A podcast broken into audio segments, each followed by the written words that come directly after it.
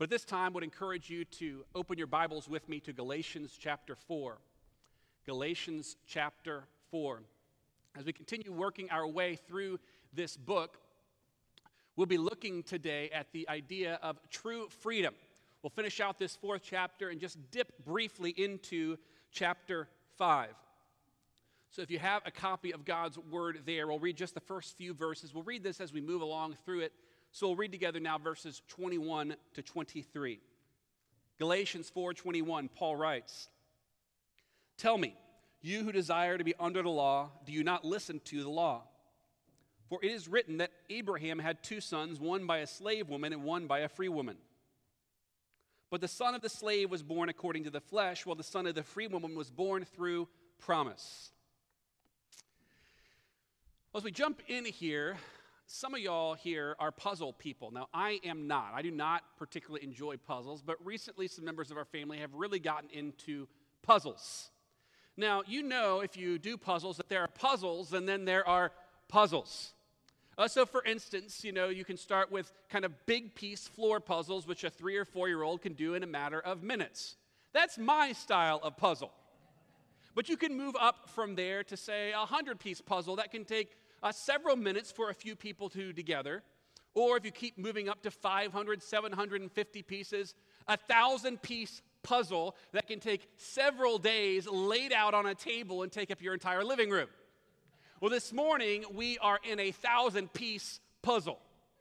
In fact, this passage is one of the trickier sections in the Word of God to understand, both how we should understand it as well as how it fits in with the overall flow of the Word of God. This passage reveals to us a universal human tendency. And this tendency is to look at the sacrifice of Christ and believe that we can improve it by adding to it our own effort. And so Paul is countering this idea by taking us on a, a journey through history and showing us that's the return to our old way of life. Ironically, even for those who know Christ, who seek life in Christ, our old man is always telling us to return to the old way. And Paul says that is bondage. As we walk through this passage together this morning, we will see that life in Christ is the only life of true freedom. Life in Christ is the only life of true freedom. In 1839, there was a ship off the coast of Cuba. It was a slave ship, and free Africans had been brought and captured illegally into slavery and placed on this ship. Somehow they managed to gain control of the ship, but as they were attempting to sail to freedom, they were tricked and ended up in the United States of America. It's a fairly well known story, popularized in Steven Spielberg's 1997 film, Amistad. Now, there is a particularly gripping scene in this story where the leader of these Africans, who doesn't really speak English, his name is Cinque, they're on trial. They can understand little of what's going on in the courtroom.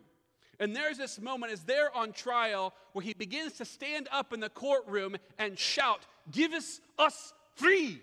Give us free! It's one of the most gripping moments in this story where this leader of these Africans demands freedom as best he can in halting English. Well, if you know the end of that story, the, the way this plays out, it takes two years. 1841 reaches the U.S. Supreme Court, and these Africans are declared free that they were captured illegally.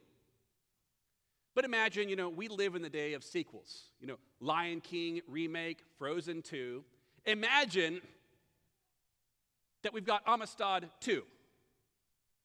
And in this remake, this sequel to this 1997 film, we're introduced to Cinque again. And we found him lying in the hold of a slave ship. Only this time, he's not been put there against his will, he chose to be there. In fact, he says, You know, after all, I realize this is where I belong. Doesn't make any sense. In fact, it completely undermines, robs the original story of its power. To return to slavery doesn't make sense. And yet, Paul tells us today this is how we tend to live our Christian lives. Set free by the blood of Christ, but always tempted to live in bondage. So, the first thing we see as Paul tries to help us understand this is the story. He's going to take us to a story in the Old Testament, and he's introduced it to us here in verses 21 to 23. Like many good teachers, Paul has a story to make a point. So, we're walking back 2,000 years from Paul in history to the time of Abraham and Moses. Paul points us to a story that God's people are quite familiar with. But to introduce the story, Paul introduces us to an inclination in our own hearts in verse 1 you who desire to be under the law. Our natural inclination is self justification. It's to justify ourselves. But Galatians 3:23 tells us to be under the law is to be held captive. And yet Paul's writing to people who desire to be under the law. Well, what does it mean to live under the law? Well, many of you are a few or several years ahead of me in the, the parenting process. And you know that part of the parenting process is a desire as your children grow, a desire for independence, a desire for freedom. But one of the great ironies in this fight for independence in our children is that what leads to freedom is actually trustworthiness under bondage, so to speak. So, if a child, for instance, desires to live free of all restraint, it's like, ah, maybe you're not ready to get your license yet. Or maybe you're not ready to live life on your own. Or they kind of walk out the door, they're 18, 19 years old, and they run up debt and they flunk out of school. What they're demonstrating is they can't handle what? Freedom. They can only live under bondage. The, the, thing that they re, the, the thing that they hate, the restriction, is what they need actually to succeed in life. It demonstrates that they can't be free of the authority of their parents. What Paul's talking about here is living under the law, which means that we live as though we can't survive without the restriction of the law. The law is necessary to either survive as a Christian or we think it's important to improve what Christ has done. I mean, that's good in all, but there are ways that we can make it better. Now, it might be tempting to think, if you're someone who's known Jesus a long time, that this isn't something that you'd struggle with. But if you've ever thought that God loves you more when you're obedient, you might be someone who desires to live under the law. If you've thought about something in your life that you're ashamed of, something you've ever thought or said or done, and wondered, could God love me or could I actually be a child of God? You're revealing a natural desire to live under the law. Now, I know no one here ever struggles with this, but imagine that you know someone who's defensive when attacked. Someone says something to you, it might be true or it might not even be true, and your first instinct is to defend yourself, to justify yourself revealing a natural desire to live under the law. Or maybe, as you kind of weigh your life, you're a pretty good person. So God loves you. You're again revealing a natural desire to live under the law. This is not something that a few people in the first century struggled with. It's something that is endemic to the human character. It is part of who we are. It's a desire to justify ourselves. Well, then, how do we correct this natural tendency? Like anything else in our lives, correcting this inclination comes from listening to the word. Paul asks the question in verse 21 Do you not listen to the law? In other words, you want to be under the law, well, how about we start by listening to what it actually says? And Paul's talking about the law, the Word of God, as it's revealed in the book of Genesis. You see, for all of us, the Christian life is a life of growing by having our living and our thinking transformed by the Word of God? The answer is always the Word. Because we have this flow in life, and God, by His Spirit and by His Word, corrects our thinking. And so Paul points us to the Word. These people are seeking to live under the law, but trying to live this way shows that what? They don't actually understand the law itself. So now we get to the story. Jews are very proud children of Abraham. Genesis 12, 15, 17, God appears to Abraham and makes a covenant with him that he will make Abraham's name great and bless all nations of the earth through Abraham and his offspring. Genesis 15 through 18, in particular, tell us the story of Abraham and two women, Sarah and Hagar. God promised to father his chosen people through Abraham and Sarah's son. There was, however, a minor problem. Abraham was 99 years old.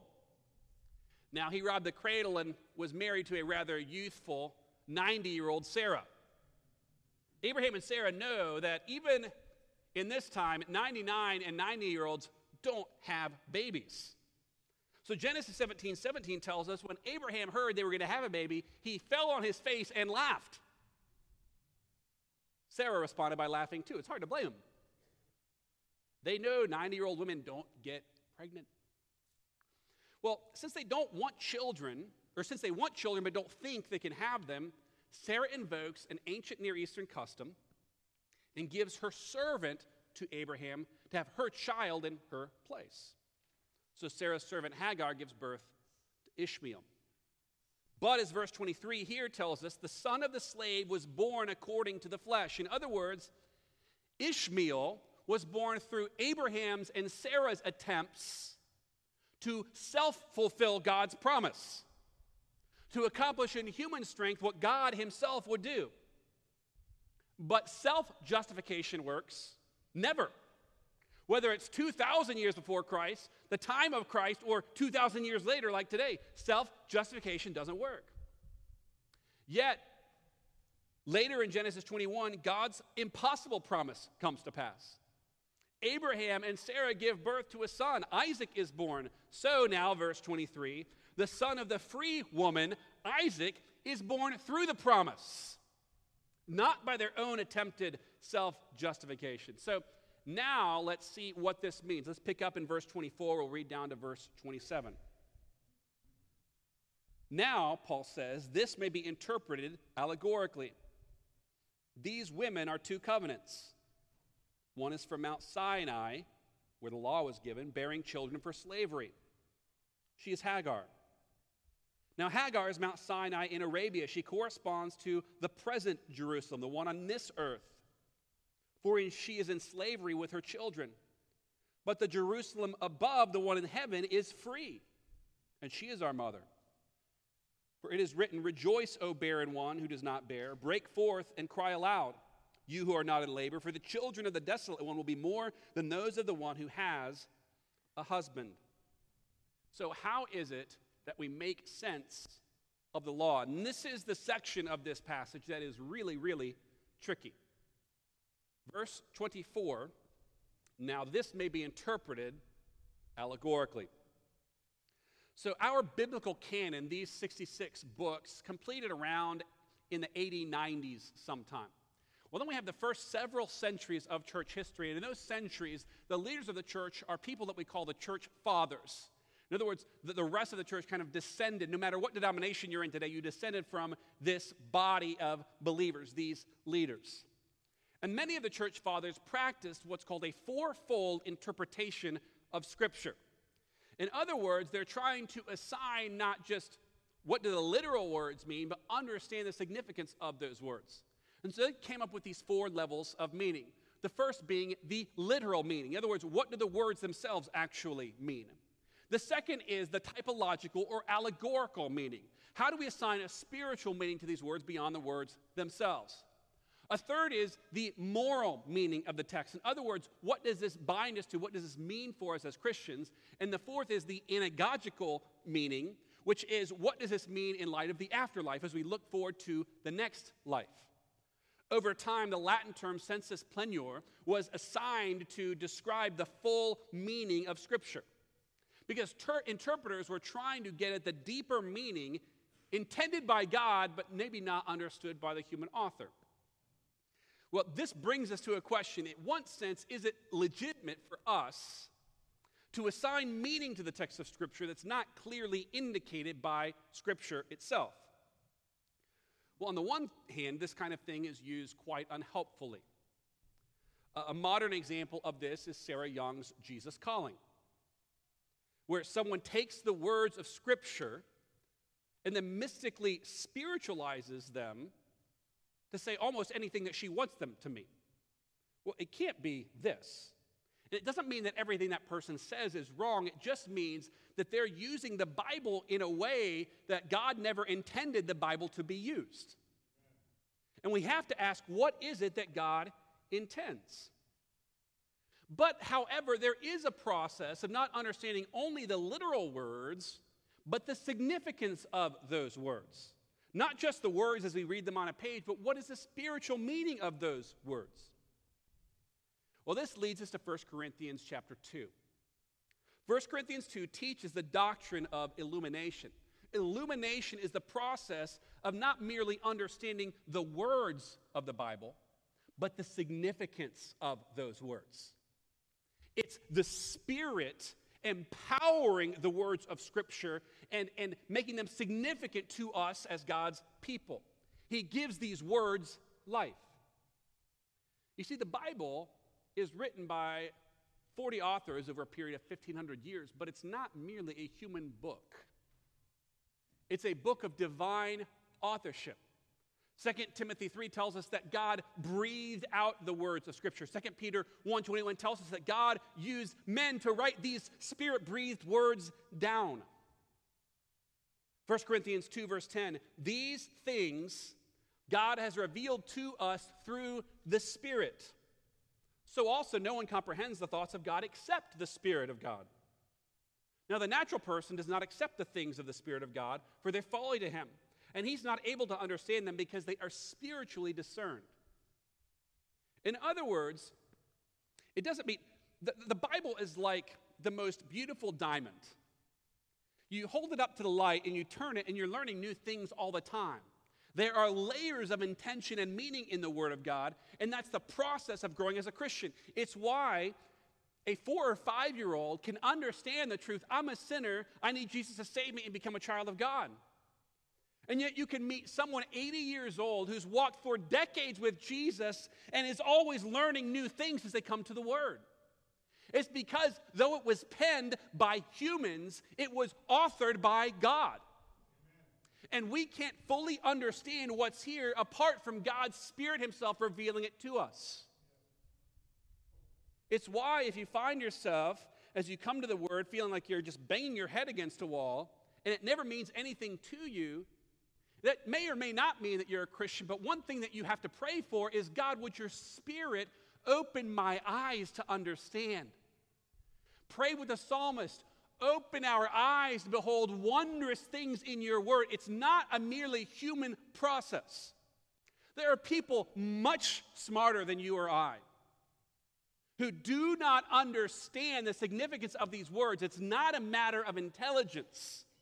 It's a matter of the Spirit, the living Spirit of God within us, resonating within us, that these are words of life.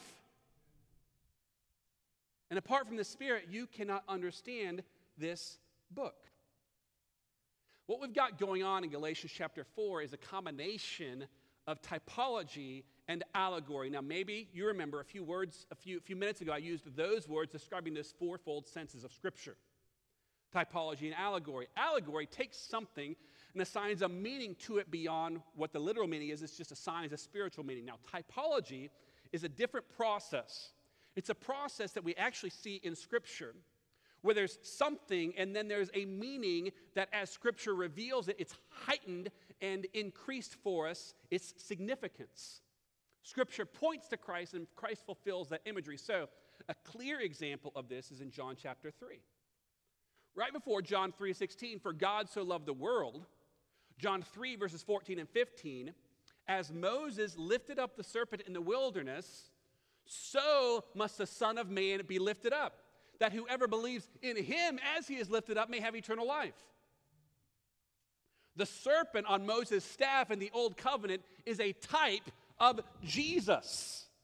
That's typology. So, with all that said, what are we to make of this passage? Well, this principle could take not just an entire sermon, but semesters of class. There's no way we can make all of this clear. So, in the interest of time, I'll try to do this briefly. When we study our Bibles, it's tempting to make the first question what does this mean to me? Now, that is an important question to ask, but it shouldn't be our first question. Asking that question can lead to dangerous places. Uh, sort of like the man who was flipping through his Bible and came to Matthew 27 5. And Judas went out and hanged himself. Kind of taken back by that, and he kept flipping and he came to Luke 10 37. Jesus said to him, You go and do likewise. So we must ask okay, what does this say? What's the intention here? Then we ask what this means for us. So, what we try to do is understand the verse in its original context and then see how it fits contextually, historically, and then as a part of the rest of Scripture. So, one way of doing this is looking at the passage itself and running it through the lens of what else the Bible says about it, how the Bible elaborates on that. So, I'm not much of an artist, but I tried to sort of display for us how we go through the process of understanding Scripture. So, what we have is a biblical text here in Galatians chapter 4. Now, we want to understand that in its biblical context, what else the Bible elaborates or says about it, and then come to contemporary application or what it means for us. So, to take Genesis 15 to 18, you've got that text. It exists for almost 2,000 years before Paul says this, some 2,000 years later. That's the text. The context of Genesis 15 through 18 is God's covenant with Abraham. What's the significance of that? Well, we come to biblical elaboration. What else does the Bible say about it? Well, we come to Galatians 4, and Paul has a lot to say about it. And then we move to what this means for us today. So you understand there's this kind of experience, there's this gradually, exponentially growing interpretation of Scripture. We look at the text, we fit it into its larger context, we see what the whole Bible says about it, and then we see, okay, what does this mean for us? Today. So, now back to our text in Galatians chapter 4. We have two women, two sons representing two covenants. Verses 24 and 25 tell us Hagar is Mount Sinai. She bears children for slavery like first century Jerusalem. The children of Hagar, they're Ishmaelites. And they are like people who attempt to live under the law, they are slaves of sin. But, verse 26, the Jerusalem above, the heavenly Jerusalem, is free. She's our mother. Believers, therefore, live as citizens of that Jerusalem, not of the earthly Jerusalem. So we've got these contrasts Hagar, Sarah, law, promise, earthly Jerusalem, heavenly Jerusalem. The heavenly Jerusalem is our mother God is our Father. Then Galatians 4:27 quotes Isaiah 54:1. Rejoice, O barren one who does not bear, break forth and cry aloud, you who are not in labor. For the children of the desolate one will be more than the one of those who has a husband. In this passage, the Lord describes his exiled people as a barren woman, deserted by her husband, left with no children. Yet that childless woman will one day flourish and bear children. Well, where's the fulfillment of this promise? It's found in Christ and the church. God's children, through faith in Christ, are the true sons and daughters of Abraham. Later in Isaiah 54, Isaiah 54:10, the Lord promises that my steadfast love shall not depart from you, and my covenant of peace shall not be removed. So Paul's point is this: two women with two sons point us to two covenants. And the fulfillment of the second covenant, the new covenant, is the church that finds its home not here on this earth, but in a heavenly Jerusalem, in the new heavens and the new earth. In other words, it doesn't matter if you're Jew or Gentile, You can claim Abraham as your daddy. But if the new Jerusalem ain't your mama, you're a slave, not a son. Okay. Well, how do we take this and live it out? Well, let's pick up in verse 28. Galatians 4:28 Now you brothers like Isaac are children of promise. But just as at that time he who was born according to the flesh persecuted him who was born according to the spirit so also it is now. But what does the scripture say? Cast out the slave woman and her son. For the son of the slave woman shall not inherit with the son of the free woman. So, brothers, we are not children of the slave, but of the free woman. So, what is Paul's application here? He says you have to live in light of the true intention of the law. Genesis 21, verse 8 Isaac grew and was weaned. Abraham made a great feast on the day that Isaac was weaned. No longer nursing, let's have a party. And at that feast, Genesis 21 9 tells us that Ishmael mocked Isaac. Ishmael at this point is probably in the range of 17 years old. So we have a 17 year old mocking a, you know, three, four year old child.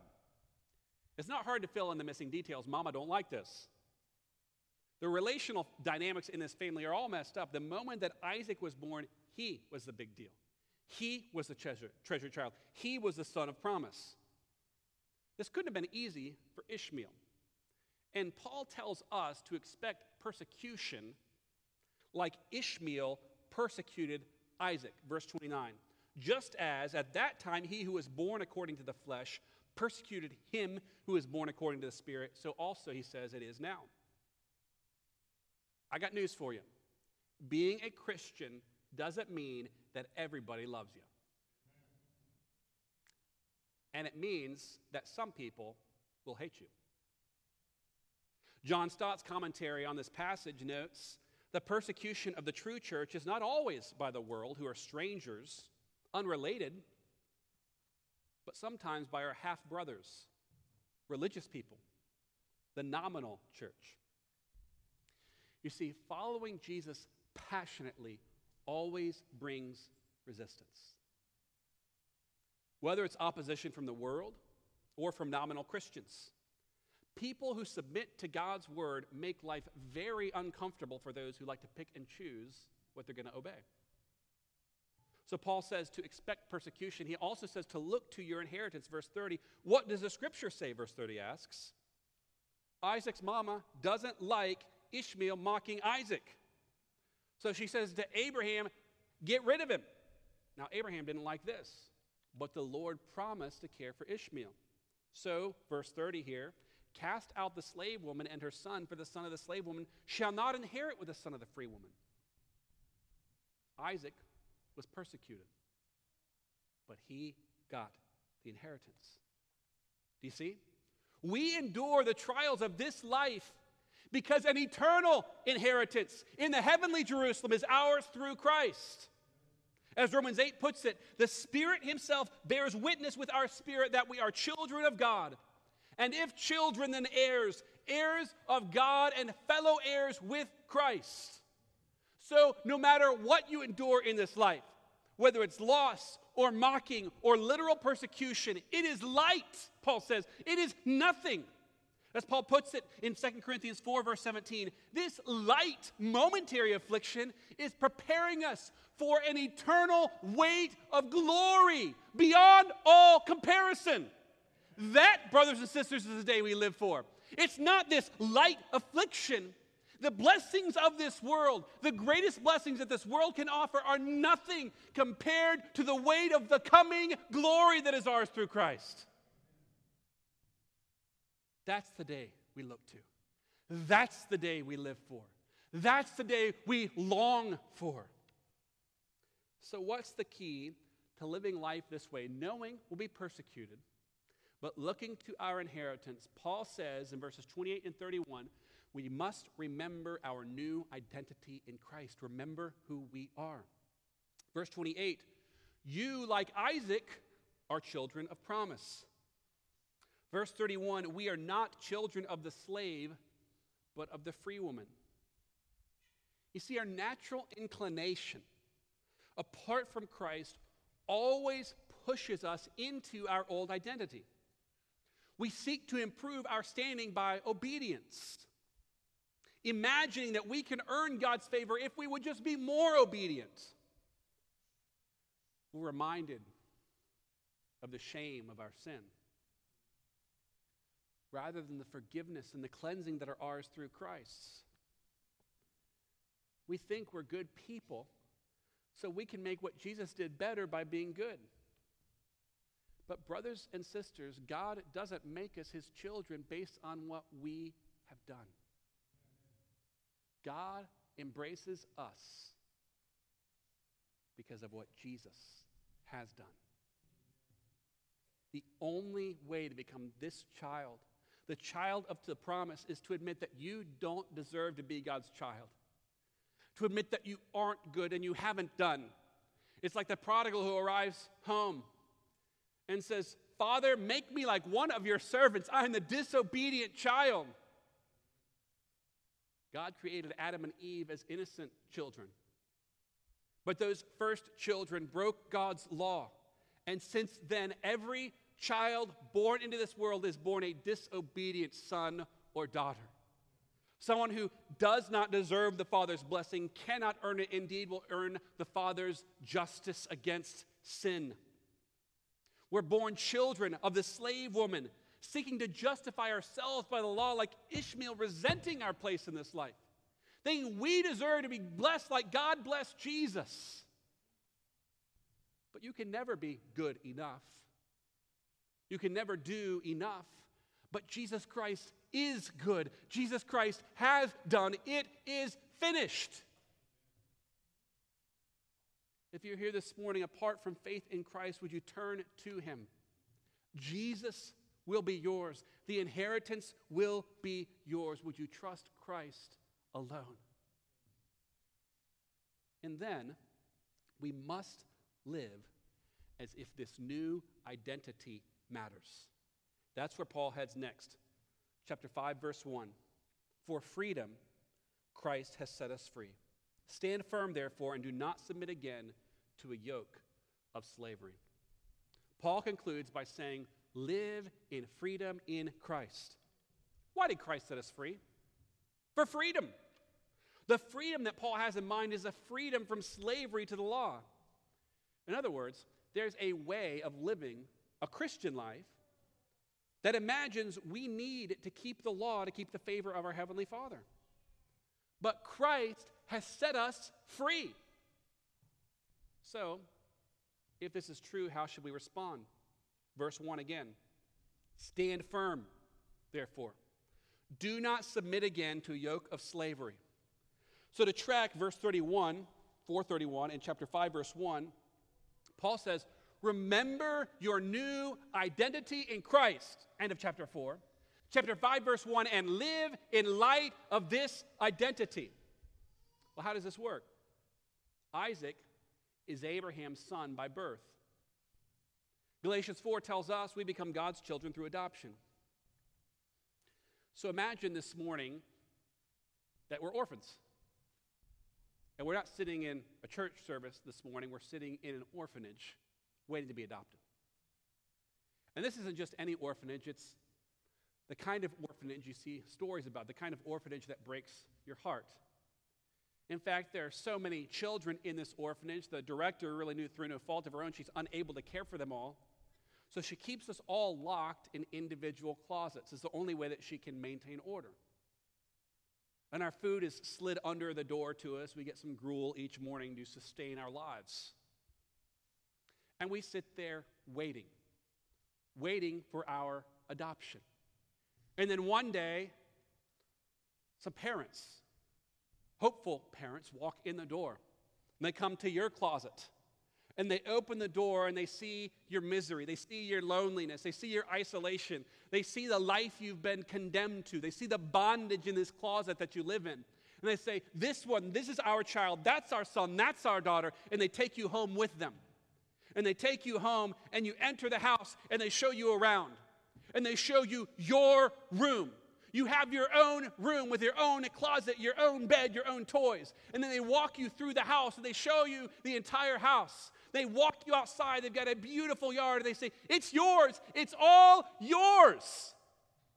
And you stare at this and it's overwhelming. You don't know what to do. Their house is your house. Their food, your food. Their casa, your casa. They tuck you into bed that night You've never had this experience. You go to sleep for the first time loved by mom and dad. Next morning, mom and dad wake up and they can hardly great wait to greet you. They walk into the room and look on the bed, but you're not in the bed. They panic and they begin to look all over and they find you in the closet. And they say, What are you doing in here? And you say, I'm scared to come out. The only thing I know is this bondage. The only thing I know is this restriction. And so, day after day, they tuck you in only to find you the next morning with a, in the closet with the door shut. And then one morning, mom and dad walk in. Say, We didn't adopt you for this life. We adopted you for freedom. Stand firm, therefore, and don't be entangled again with the closet of freedom. Don't return to the old way of life. This is not why we adopted you. This yard, it's yours. This house, it's yours. This room, it's yours. It's all yours. Live in light of what we have given you. Don't go back to the orphanage. Don't go back to the bondage. Don't go back to the old way of life. Stand firm.